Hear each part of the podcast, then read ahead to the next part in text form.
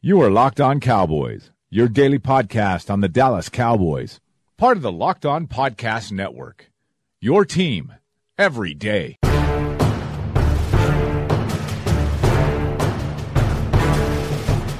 Welcome back to the Locked On Cowboys podcast, part of the Locked On Podcast Network.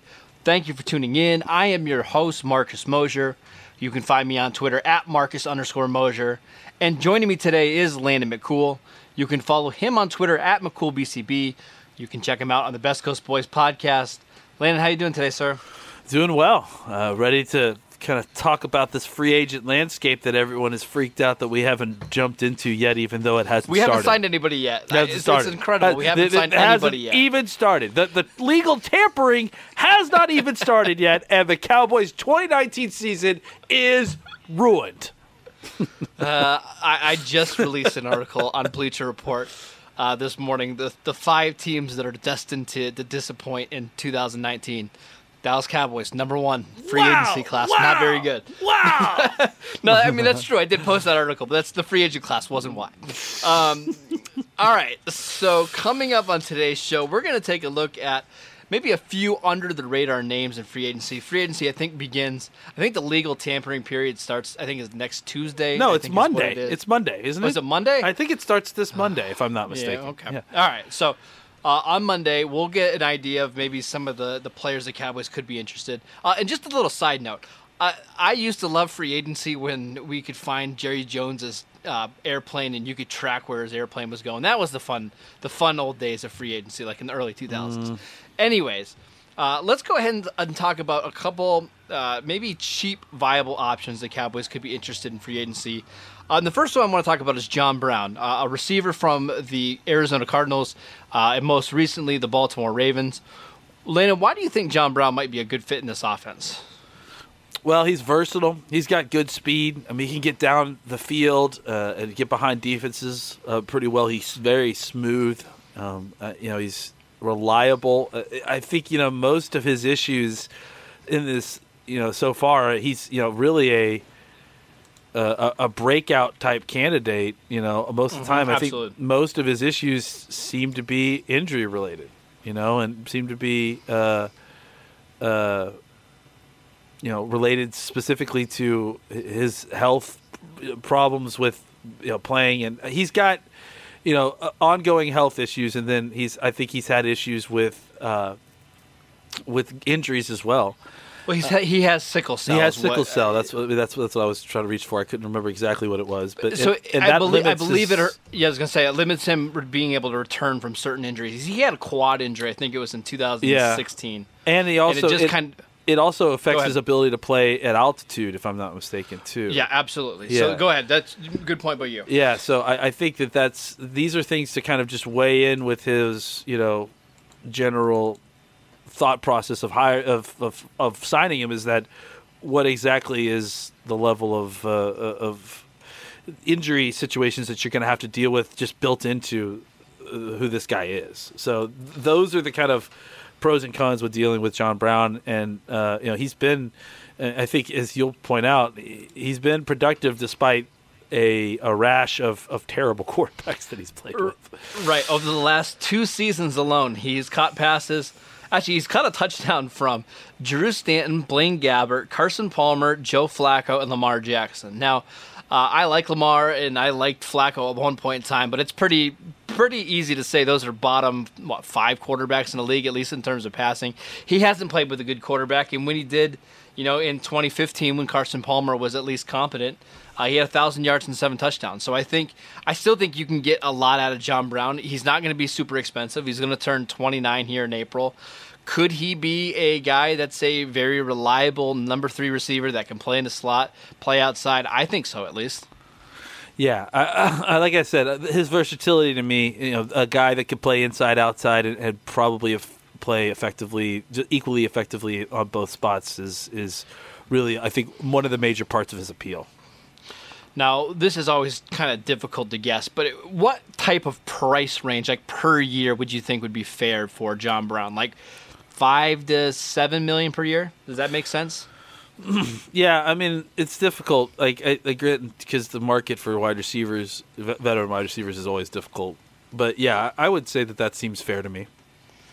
And and that would be something you'd be willing to pay for, John Brown, you right? Because I mean, again, he can be more than just a, a, a deep threat or just a slot receiver. I would think that added versatility would be would be well worth uh, you know a six or seven million dollar a year contract. Um, go ahead. No, I, I was just say I agree. All right, let's go ahead and move on to uh, another guy that I know has interest in signing with the Cowboys, uh, and I'm not sure how much interest the Cowboys have, but uh, that is tight end Tyler Eifert.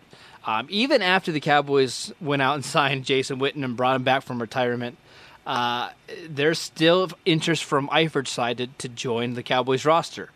If, would would you be interested in bringing in Eifert despite you know having Witten and Schultz and Jarwin on the roster? I would. Uh, you know, I, I talked to uh, John about this on the Best Coast Boys podcast. Uh, that despite the fact that the Cowboys signed Witten, I mean, you're, you're, it's coming out now that it's not it's not even a three point five million dollar deal that could balloon to five. It's a two million dollar deal that has three It's million. funny how those things weren't. it's work, crazy, right? right? And have, have, it's it almost like he sh- maybe shouldn't totally freak out about it until we get all the. Uh, you know stats about it, but it, No, that's what makes Twitter fun, though, right? We, Right. we like to freak is out. that and what makes Twitter fun? not- I mean, for me at least. yeah, for you. Uh, yeah, it's a two million dollar deal, and from what I understand, it's got three million and not not likely to be earned. Uh, it- you know, uh, what do you call it? Uh, incentives. Earned So- incentives. Yeah. yeah. So I, yeah, I think if if we're looking at it through that lens, the Cowboys played with four quarterbacks. They carried four quarterbacks at one point. I, Tight ends. I- Tight ends. what? Uh, yeah, Tight ends, not tight, uh, tight ends. Oh, sorry. Yes, tight ends. well, I mean, you know, maybe maybe one of them could play quarterback too. Sure. Uh, no, I, I, I think that I, I'm not out on Tyler Eifert. I mean, I, I think that there's still benefits to taking a swing at a guy like that because of his upside when he's healthy. And and again, like if he gets injured, you got three other tight ends there ready to play. Uh, I, I think that you know Witten's role. It, it all hinges on if Witten's role is what he uh, what they're saying it is, and I just I tend to believe that it is because I don't really know uh, the the motivation of the reason as why they would lie about that. You know, it's like Right. wh- why not Uh, just say nothing if, if that's the case, or just not talk about what his specific role is. It, they went out of their way to mention that he's going to be t- playing kind of a, a a lowered snap count role with a heavier emphasis on teaching and coaching, with the idea that he's going to become a coach someday. So, if that's the case, I, I got no problem with giving another five, six million to Tyler Eifert. You know, because I don't think you're you're not going to need him to pay him that much. Yeah, I I, think don't- I mean- Cincinnati Cincinnati paid him one year, two and a half million last season, and then he got hurt again. So, I I wouldn't think you need to pay him anything more than that it. at the yeah. very least, then right? I, I'm good for that. Like, I mean, I, I think if he's got upside there, then let's give him, let's give him, let's get him on the team and let's see what happens. I, I, I, I there's there's a certain thing as progress stoppers, and I think that's legit. But I also think that there's something to the idea that this guy can provide something that probably the other tight ends may not be able to provide when he's healthy.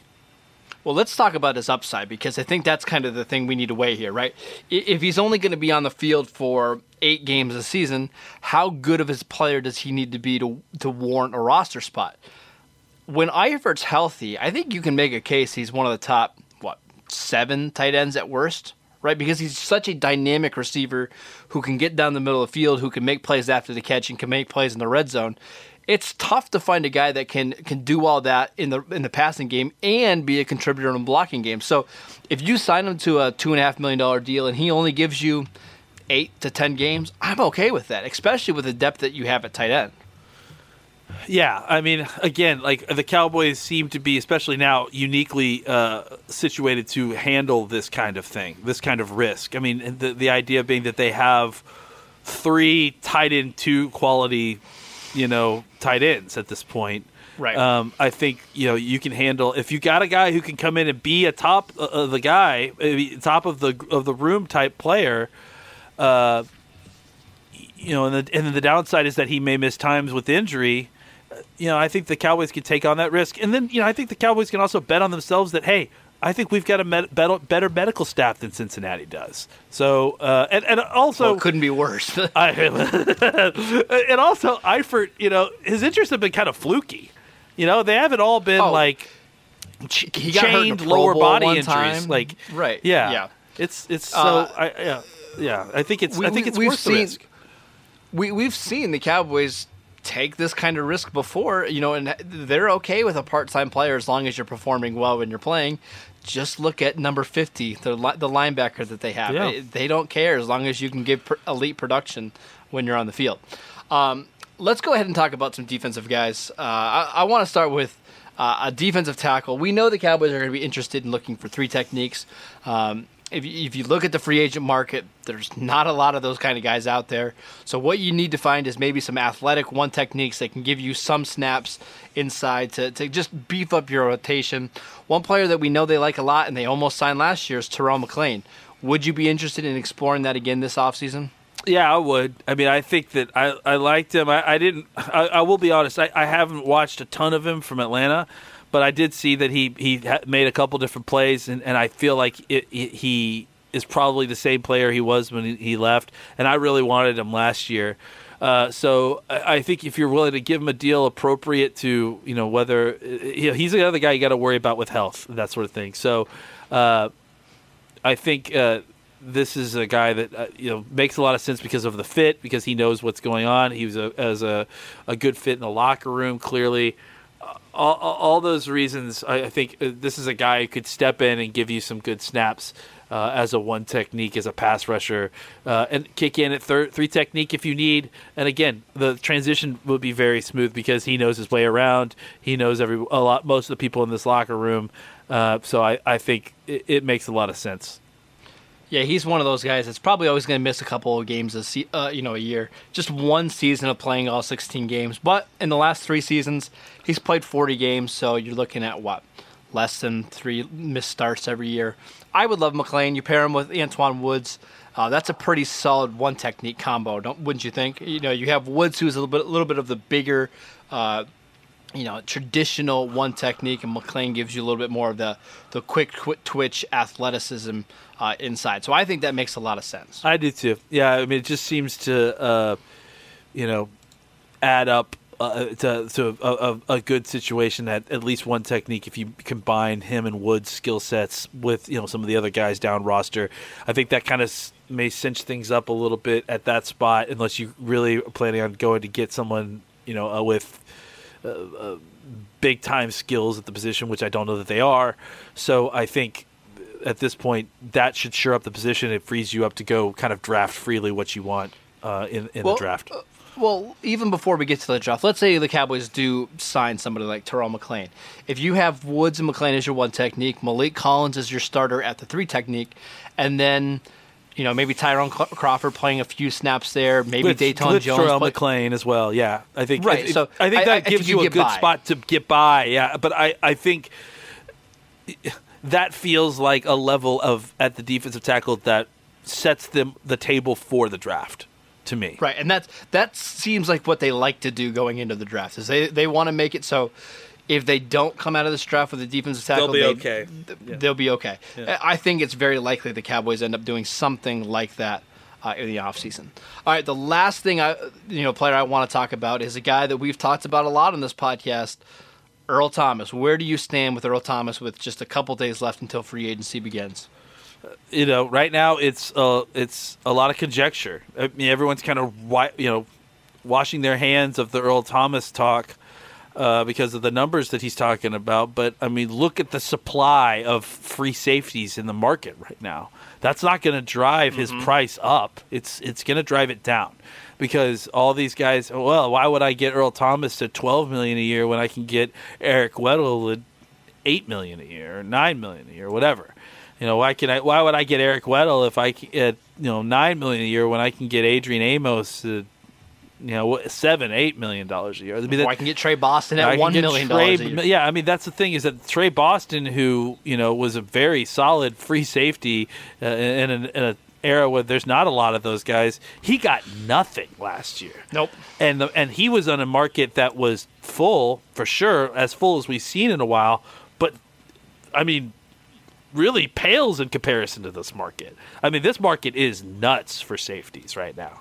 Uh, for the Cowboys, this it could not be a better situation. I mean, unless like, maybe there was also a huge uh, class of really good safeties in the draft, which it doesn't really seem like there is. It seems like it's pretty average at the safety position, but outside of that, this is a historically good market if you're a buyer for safeties in free agency. So uh, the Cowboys are in a good spot to kind of let the market deal with uh, with what Earl Thomas's initial number may be.